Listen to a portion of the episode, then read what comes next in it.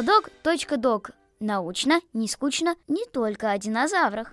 Привет! Это диплодок.док, подкаст редакции «Аванта» о самом интересном в природе, науке и мире вокруг нас. С вами я, Антон Кравченко, и мой соведущий Марк. Всем привет! Давай немного расскажем о себе тем слушателям, которые, может быть, начали слушать нас не с первого выпуска. Меня зовут Марк, мне 11 лет, я учусь в четвертом классе, увлекаюсь лыжами, люблю рисование, и еще я люблю петь и танцевать. Отлично.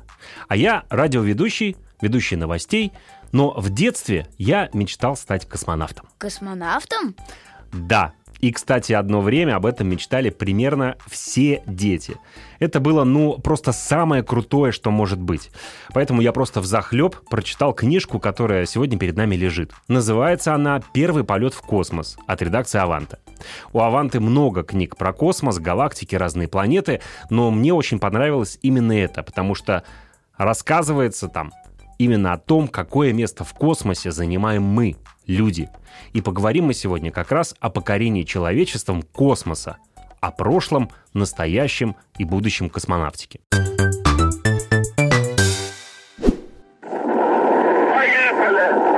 Марк, ты, конечно, знаешь, как звали первого человека в космосе. Юрий Гагарин, конечно. Его любили во всем мире. Правильно. Английская королева даже сделала с ним фото на память, чего ни до, ни после не делала ни с кем. Это просто строго запрещено этикетом. Но триумфальному полету Гагарина предшествовало больше полувека научных разработок. Ведь еще для людей, которые жили в начале 20 века, полеты в космос были фантастикой, недостижимой мечтой. Но всегда есть энтузиасты, которые уверены, что любую мечту можно сделать реальностью. Школьный учитель математики из Калуги Константин Эдуардович Циолковский мыслил гораздо шире. Он был уверен, что человек может не только выйти за пределы земной атмосферы, но и даже основать города на других планетах. И это больше ста лет назад? Да, тогда мало кто его понимал, но тем не менее, именно Циолковского считают основателем космонавтики.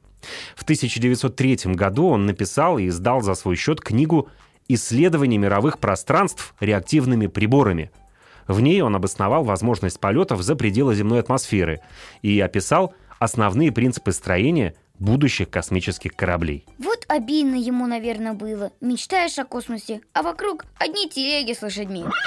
Да, я тоже так думаю. Но в самом конце жизни, когда Циолковский был уже совсем стареньким, его позвали консультантом в научно-исследовательскую группу изучения реактивного движения. Это была группа энтузиастов ракетного дела, основанная в 1931 году. Так что за Циолковского будь спокоен. Он успел увидеть, что его дело продолжается. А сейчас давай немного отвлечемся от истории и расскажем слушателям, как вообще работает ракета и что такое реактивный. Марк, ты когда-нибудь надувал воздушные шарики? Конечно. А помнишь, что происходит, когда ты случайно упускаешь шарик, не успев его завязать? Ну, он начинает летать по всей квартире и издавать дикий свист, пока из него не выйдет весь воздух. Вот, это и есть реактивное движение. То есть такое движение, при котором на движущееся тело действует сила отдачи струи газа, вытекающей из него в сторону, противоположную движению. Сможешь объяснить, как это работает с ракетами? Попробую, конечно.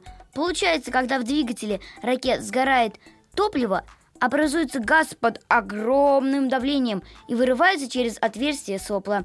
За счет этой силы сама ракета движется в другую сторону. А еще у ракеты есть несколько частей. Их называют ступенями. Правильно. Это, кстати, и стало одним из главных прозрений Циолковского. Он понял, что для выхода в открытый космос потребуется многоступенчатая ракета. Она должна состоять из головной части и нескольких разделяющихся ступеней, в которых находятся двигатели и топливо. Головная часть — это спутник или космический корабль с экипажем, и в космос отправляется только она. Остальные части ракеты служат для разгона корабля до нужной скорости. Но нужных для выхода на орбиту мощности ракеты достигли только в середине 50-х годов. В 1957 году советская ракета вывела первый искусственный спутник на орбиту. Радиолюбители всего мира могли слышать его позывные, а в ночном небе можно было наблюдать маленькую движущуюся звездочку. И хотя это было огромным и ценным прорывом, ученые хотели отправить в космос живой организм.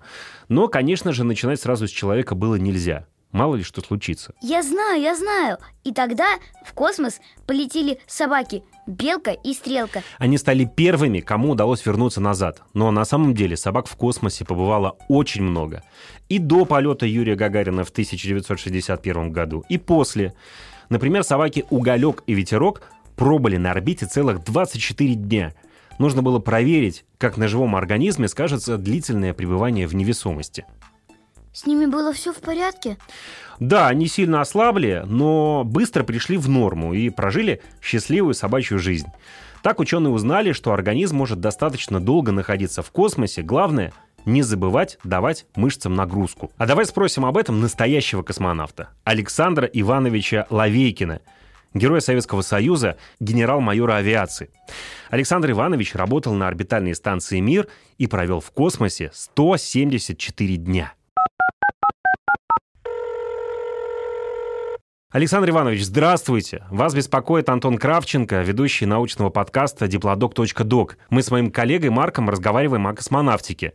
И мы хотели спросить, насколько сложна работа космонавта и какой совет вы бы дали мальчишкам и девчонкам, которые сегодня мечтают о космических полетах. Добрый день, уважаемые друзья. Наша Земля существует 4 миллиарда лет. И осталось существовать ей примерно тоже 4 миллиарда – а это, я вам скажу, не так уж и много. Дело в том, что наше Солнце превратится сначала в красного гиганта, потом в белого карлика, и наша Земля исчезнет. За эти оставшиеся 4 миллиарда лет мы все должны стать космонавтами и покинуть нашу матушку Землю, искать себе новое пристанище. Именно поэтому сейчас в космосе находятся профессиональные космонавты. Именно поэтому сделал свой первый полет Юрий Алексеевич Гагарин. Я хочу обратиться к молодым людям, те, кто действительно хочет избрать своей профессии космонавта. Буквально с завтрашнего дня вы должны выйти на улицу и начать заниматься физкультурой, пробежкой, физическими упражнениями. Иначе вы ни за что не пройдете медицинскую комиссию в Институте медико-биологических проблем. Ну, конечно же, вы должны хорошо учиться, вы должны знать иностранные языки, ну и преодолевать все трудности, которые встретятся на вашем пути, а на пути в космос их будет немало. Поэтому надо, чтобы ваша мечта всегда вас вела туда, куда вы хотите. Спасибо, Александр Иванович. Теперь нам понятно, что космонавтами, хотя бы в далеком будущем, придется побывать всем землянам. Вообще в истории космонавтики было много значимых вех. В одном выпуске про них и не расскажешь. Например, высадка американских астронавтов Нила Армстронга и Эдвина Олдрина на Луну в 1969 году. Или создание обитаемых космических станций, куда прилетают корабли с Земли и пристыковываются к ней – Здесь больше места, и можно жить и заниматься исследованиями по несколько месяцев. В наше время космонавты из разных стран постоянно работают на Международной орбитальной космической станции «Альфа», которая состоит из нескольких модулей, как конструктор. Или то, что делает предприниматель и инженер Илон Маск. Он с детства мечтал о космических перелетах и покорении Марса с тех пор, как был совсем маленьким мальчиком. А вот когда вырос и стал успешным бизнесменом, он загорелся идеей создания производства собственных ракет. Он был уверен, что сможет сделать полеты в космос гораздо дешевле и доступнее и стать конкурентом государственным космическим компаниям. Но его первая ракета Falcon 1 падала три раза. А вот Маск не опустил руки, и в конце концов у него все получилось. Сейчас SpaceX доставляет грузы на космическую станцию, выводит коммерческие спутники на орбиту, но самое интересное не это. Одно из самых интересных достижений Маска — он придумал, как возвращать на Землю первую ступень ракеты, чтобы использовать ее заново. Ого! А раньше куда они девались? Ну, они падали на Землю, частично сгорая в атмосфере, или болтались на орбите, как мусор. А все-таки с Марсом что? Для полета на Марс Маск придумал многоразовую ракетно-космическую систему Starship. Она выглядит как очень-очень толстая ракета. Предполагается, что уже в следующем году Starship полетит к Марсу, пока без экипажа, просто чтобы отвезти груз для будущих колонистов. А с людьми?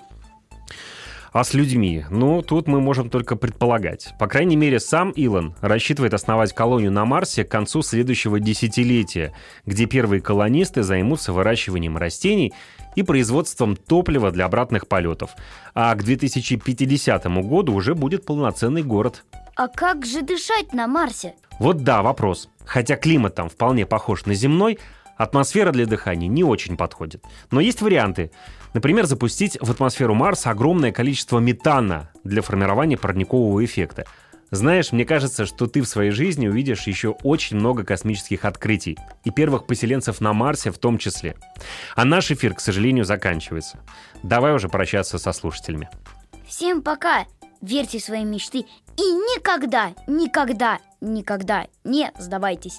Присоединяюсь. Верьте в мечты и читайте книжки Аванты, ведь они рассказывают о чудесах, которые стали реальностью. Всем пока! Пока-пока! Диплодок.док. Научно, не скучно, не только о динозаврах.